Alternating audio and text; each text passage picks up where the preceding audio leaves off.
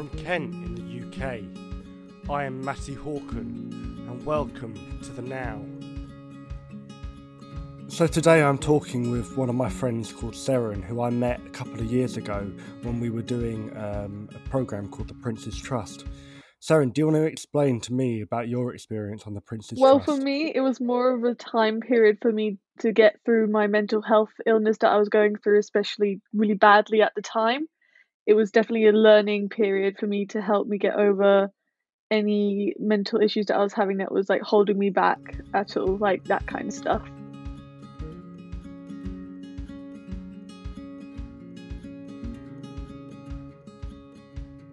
So, what mental health issues do you suffer with, Sarah? And how long has this been going on for? Um, I suffer from severe anxiety and depression. Um, I think this year will be my fifth year since I was diagnosed officially.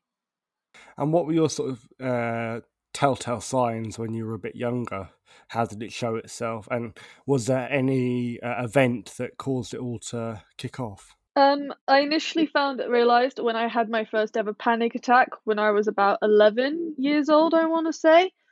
Um, I was becoming overwhelmingly stressed with school and family life more on my dad's side, and it was causing me like severe social anxiety and stuff. And I couldn't talk to anyone, I couldn't do anything like that, and I was just a panicky mess. So, what's your family situation like? Who are you living with? Got any siblings? Um, I live with my mum and my second youngest sister, um, Abby, and then my dad lives with his wife and my two other sisters, Autumn, who's the second eldest, and then you have my younger sister, Meredith. So I am eldest, and there's a two-year age gap between each of us. How long has it been your mum and dad have been apart? Um, my mum and my dad split up roughly uh 17 years ago now i think yeah um when it comes past my second my 19th birthday it will be 17 years since my mum and dad split up And do you remember anything about it back then? Uh, how it made you feel? um obviously i was fairly young but i do remember at one point my mum and my dad getting into an argument and stuff and at one point it was completely on accident but my dad did accidentally fling his hand which then whacked me into the wall that i was standing next to And do you, have you got any really good child memories that you? Um, not really. Um, I don't really mm-hmm. remember a lot of my childhood because I had to grow up quite quickly. I had to be a very mature child in the environment I was growing up in. So I didn't really have that like memorable of a childhood, I would say. It all started to kind of become more memorable as I got older. And has it has they significantly improved since, or has it just sort of kept it under a controllable level? I know I know you were telling me the other day that you're seeing a counsellor, um, and has it you know. Without them, do you think the counselling would be as beneficial it is as it is, or do you think it'd be the same? I don't think it would be as beneficial. Um, my antidepressants definitely do help me a lot because I had to have them upped just before I started college. Actually, well, actually, no, the day of college, I had to have them upped because I was going through an extremely low time again. But so essentially, without them, I basically couldn't function as a human being, and I would be a mess. I would be crying every day. I wouldn't leave my bed or anything like that. So my medication definitely helps me get throughout like day to day life. So, what was the situation which led you coming into Prince's Trust? I mean, I know that I had just done a year of level one horticulture, um, and then after that, I fell an apprenticeship fell through, and so I was bit sort of a bit of a loss. Um, but I wonder where. Yeah, so I finished school um June of 2017. Um and then I kind of took a bit of a I say gap year, it was more of a gap 6 months because I didn't know what to, I wanted to do in my future. All my plans that I had had fallen through. Even though I had like all the GCSEs I needed to get anywhere I wanted, because of my low attendance due to my depression while I was at secondary school, I couldn't do anything really. It was like I was like falling through with all of my interviews that I was having. So I was doing a um like I don't know how to explain it. It was kind of like an employment esque course, which is to help you find a job.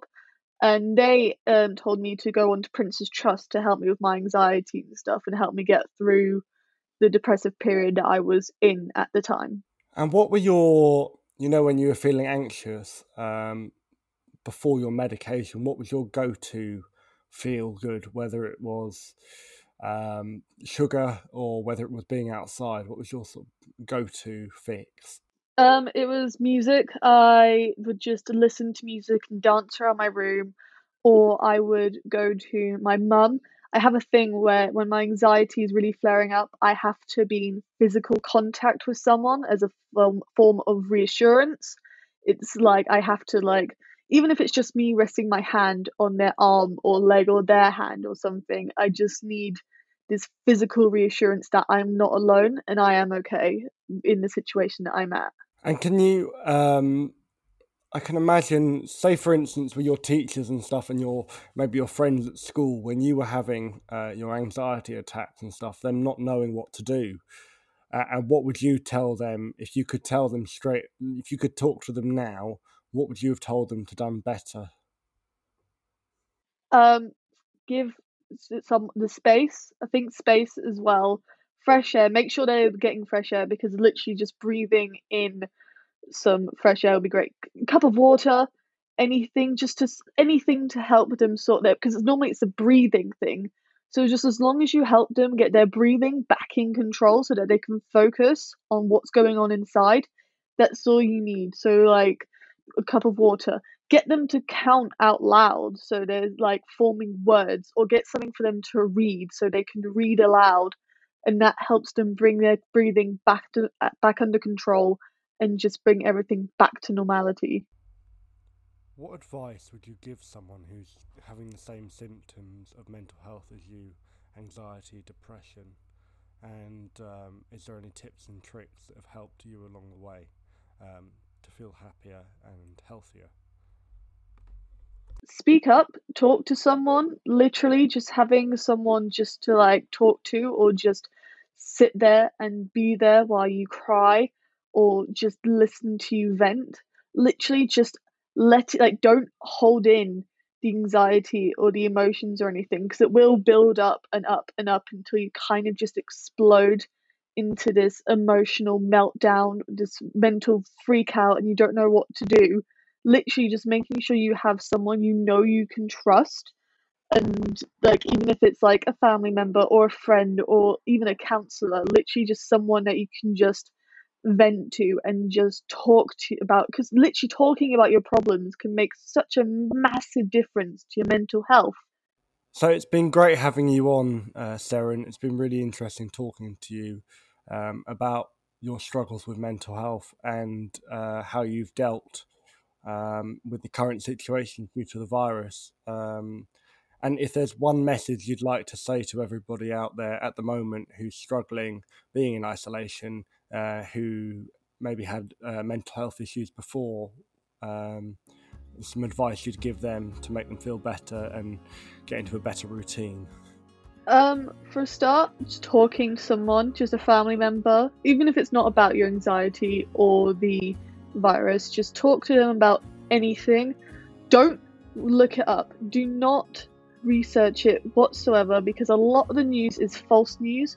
And even if like like for example, like me, you live in a flat, just go outside onto like just your front door, get some fresh air, breathe slowly and deeply, and then go back in and just calmly and slowly breathe because that's all we can ask in this kind of situation. Stay calm is just breathe through it, and you will get through it. Everything will be fine in the end. It's been really interesting speaking with Seren today about her mental health issues, and I hope this episode will help you guys who are struggling with mental health um, in lockdown.